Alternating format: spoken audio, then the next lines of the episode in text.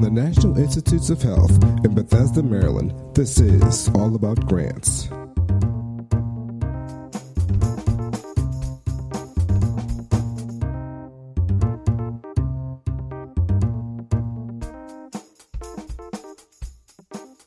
Welcome to another edition of All About Grants. My name is Megan Columbus from NIH's Office of Extramural Research. Today I'm pleased to be able to respond to a request from a listener for a discussion on writing a fellowship application. I have with me Dr. Henry Khachaturian, who's an extramural program policy officer within NIH's Office of Extramural Research. Let's dive right in and talk about uh, how a fellowship application differs from a regular research grant.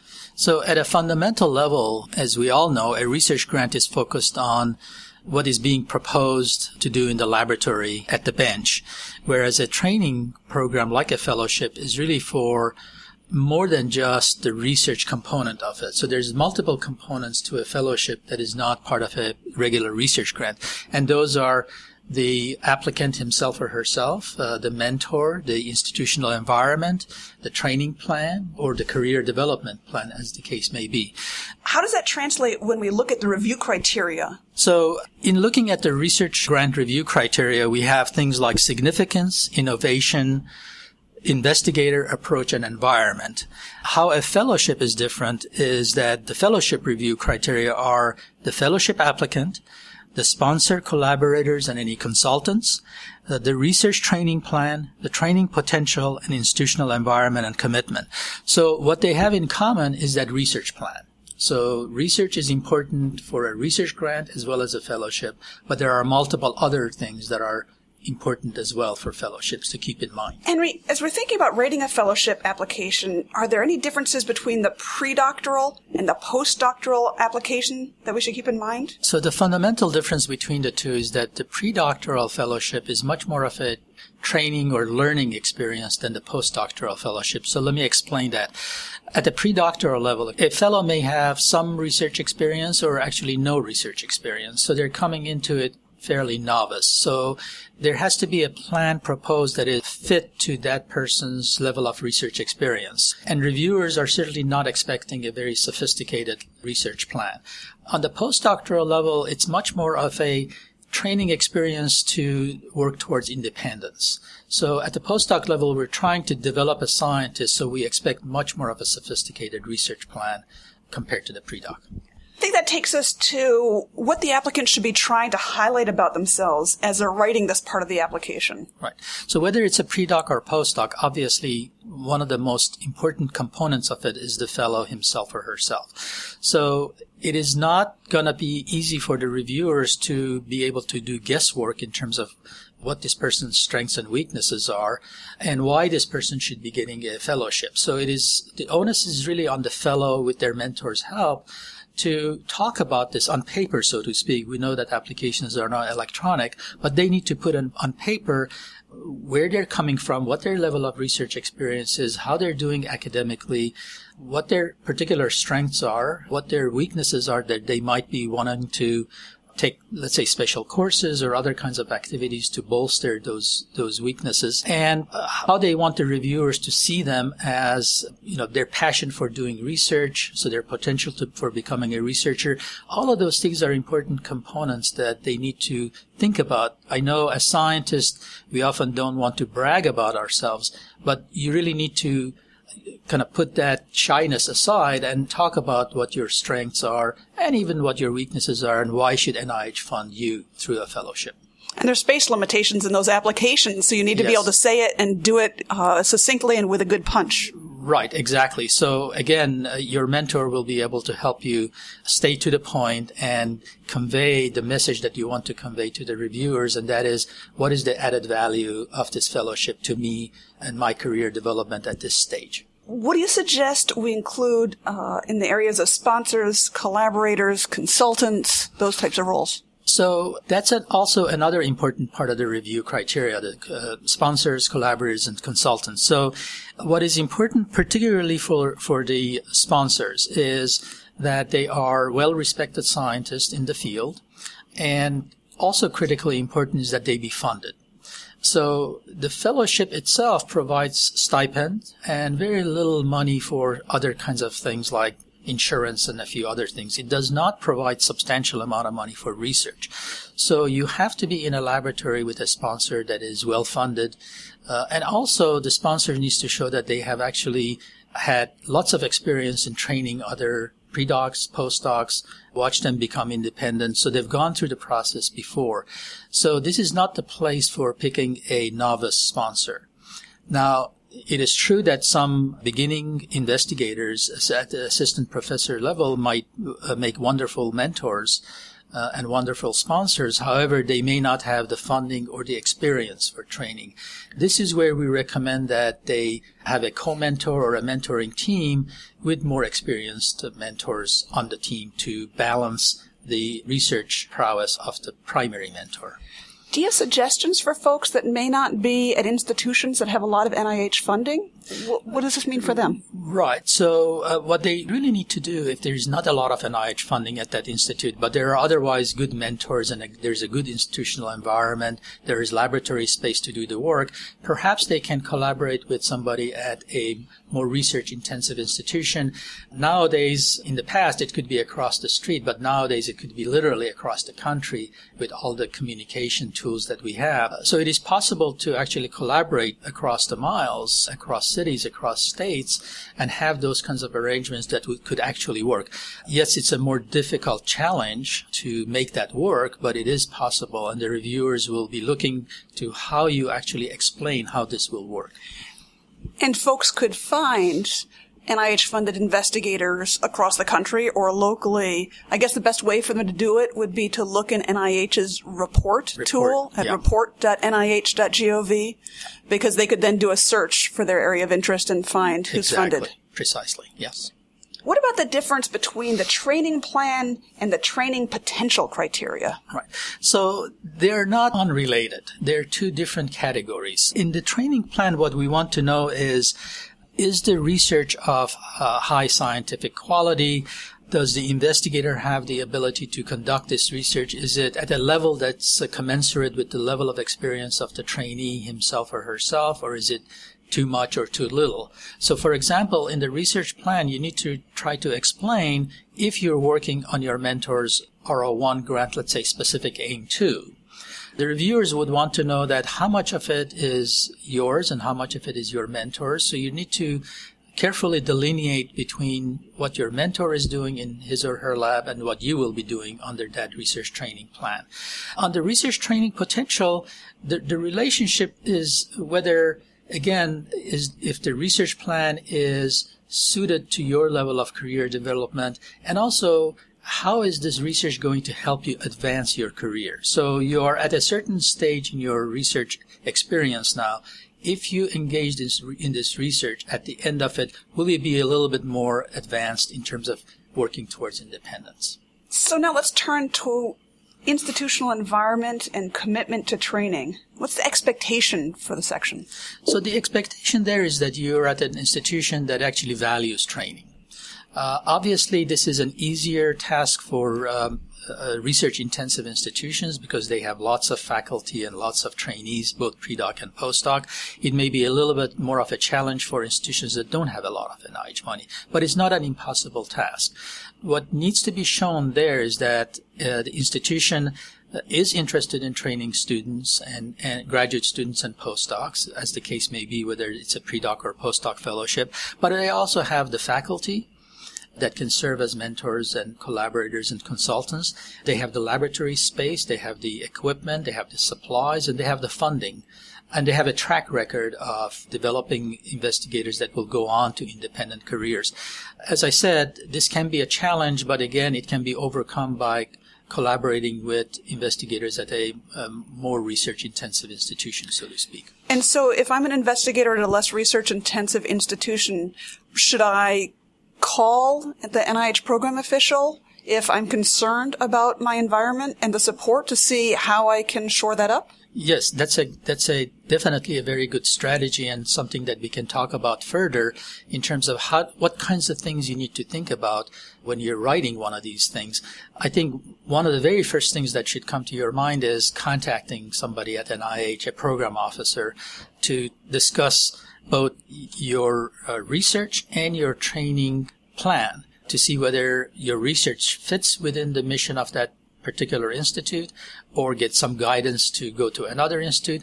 And also whether you have a training plan that actually makes sense to that individual and they can guide you whether your research plan and your training plan are not meshing together very well. Now let's turn to the nitty gritty of I'm sitting down to actually write my application. You know, what are the most important considerations I should be keeping in mind? So there's a number of things that you need to keep in mind as a uh, as a strategy when you when you start writing an application. The first and foremost is before even you start writing, uh, putting pen to the paper, so to speak, what you want to do is you want to assess your own career situation in terms of find out what opportunities there are for you for collaborations. What are, as we, as we talked about before, what are your particular strengths and weaknesses? And what is it that you need to learn from this experience? And what is the added value if you get a fellowship as opposed to, let's say, if you don't get a fellowship and continue doing research on, on your mentor's R01 grant? And should you be explicit about what I want to learn from this experience in the application? Most definitely, right? Because your reviewers are going to look at that in terms of the added value. So why not continue doing wonderful training under your Mentors R01 grant? How is this fellowship going to make a difference in your career? And that's what you need to keep in mind. So we talked about sort of assessing yourself and thinking about the added value. The, the very next thing you do, and we talked about this, is really understanding the NIH, calling a program officer at the NIH, and the names of those program officers are in the specific funding opportunity announcements. So you need to look at funding opportunity announcements, carefully read them, and then go to the contact section and pick up the phone or or do an email and get in contact with somebody so you can have some dialogue.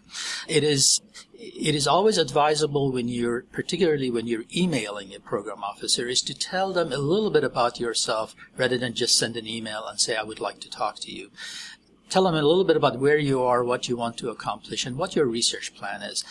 I don't suggest that you send them a long treatise about what you want to do or even have an attachment.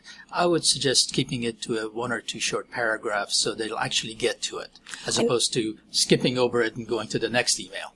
I've had a lot of people tell me that they're actually concerned about calling NIH, that somehow their naivete about about the organization and about how this works might count against them. Could you speak to that? I can say that it's absolutely not true. Uh, you you really need to get over this intimidation factor and pick up the phone and call, or preferably nowadays, at least introduce yourself through an email and ask if you can continue, we can, you can follow up with them with a phone conversation we're here to help you. That is our job. And most of us really like to interact with people. We go to regional seminars, we go to scientific meetings, and we go to booths uh, for the very purpose of interacting with, with students and postdocs.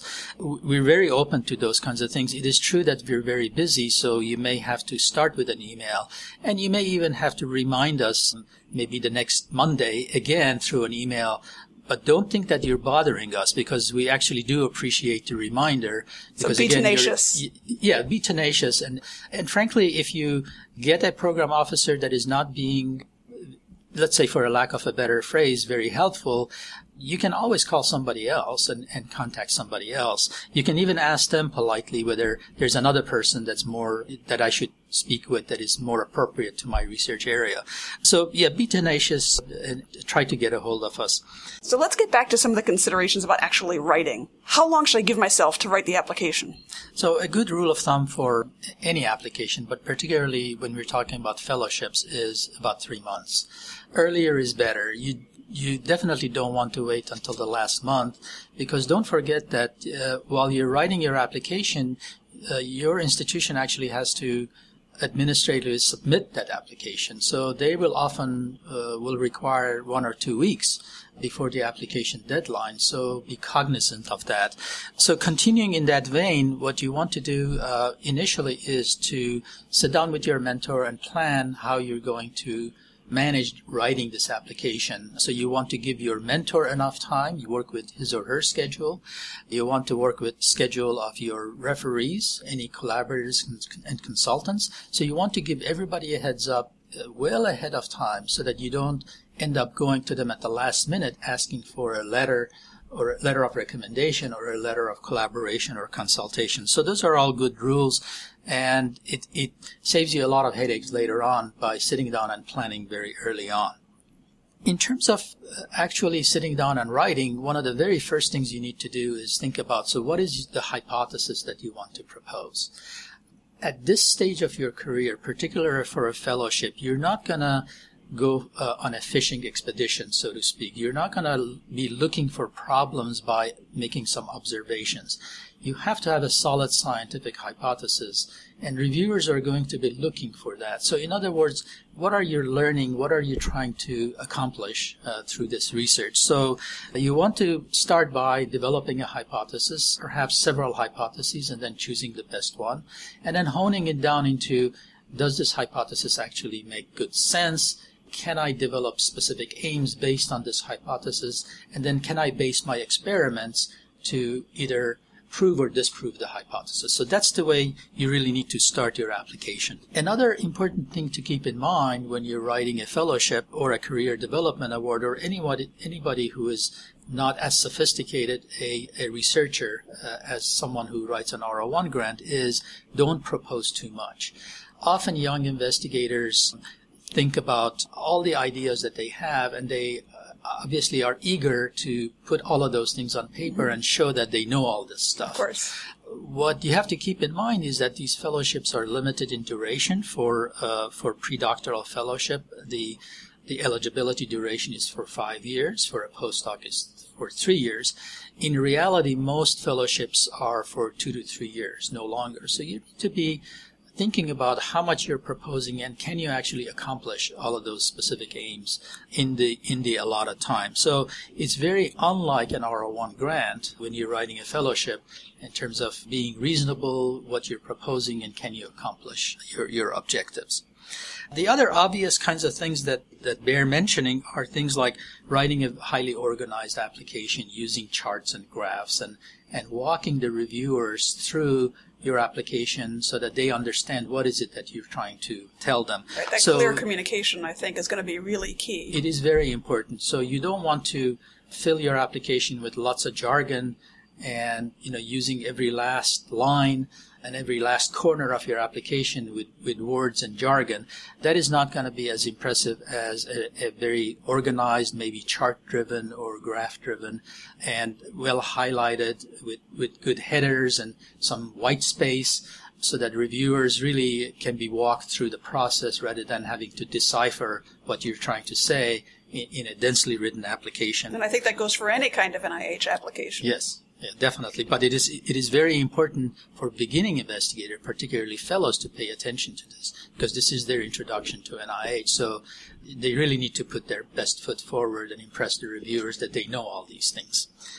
So in terms of uh, the actual writing, you want to balance the technical and the non-technical.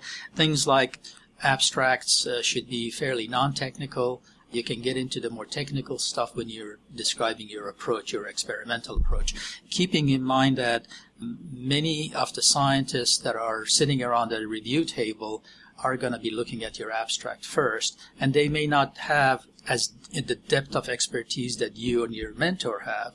So you need to convey to them a sense of what you're trying to do without using a lot of technical jargon. Well, jargon. and the the abstract will, if you're funded, end up being a public record that people can look at whether or not they're scientists. That's right. That's also true. So as soon as your application is funded, that's going to be a public record. And people who come to NIH like yourself to see what is being funded, they're going to see your abstract and they're going to know that you're being funded through NIH.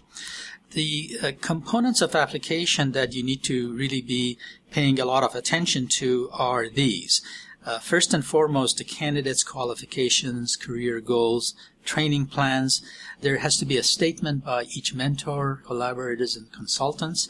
My suggestion is that as an applicant, you should make it a point of looking at those and making sure that what they're saying, what your mentors are saying, it actually jibes with what you're actually putting down in your own statement and in your own application.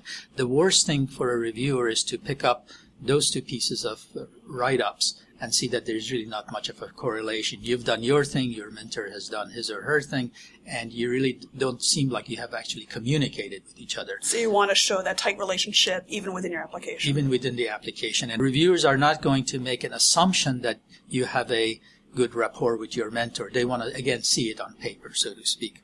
You want to pay attention to institutional environment and commitment. Again, if your department chair is writing that commitment statement, you actually want to read it. Don't forget, this is your application. The information that is being put in the application, uh, your name is on it. So you want to make sure that you're aware of all the components of it. Then, last but not least, the specific aim and, and the research strategy. You obviously need to pay particular attention because at the end of the day, everything being equal, your research has to carry the day. So now that you've helped us write an extremely tight, solid hmm. application, it's been submitted, it's gone through review, and I received back my summary statement, which is the reviewer's comments. What does the overall impact merit mean for the summary statement in the context of a fellowship application? So to put it simply, overall impact uh, for a fellowship means the likelihood that the fellowship will enhance your potential and commitment for a productive independent research career. Now I know that's a lot, but that's what the reviewers are looking for. There are some differences between, as we talked about, the pre-doc versus postdoc. The potential to become an independent scientist is not as apparent at the pre-doc level. What the reviewers are looking for is the impact on your career and your potential to develop into a scientist.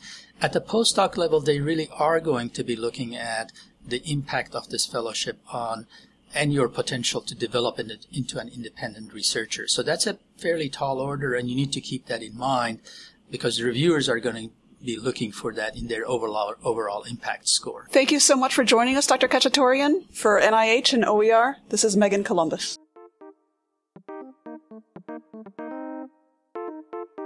For more information on NIH's F Series opportunities, please visit grants.nih.gov and search for extramural training mechanisms. On the extramural training mechanisms page, there will be a link for the F kiosk where detailed information on F Series opportunities are located.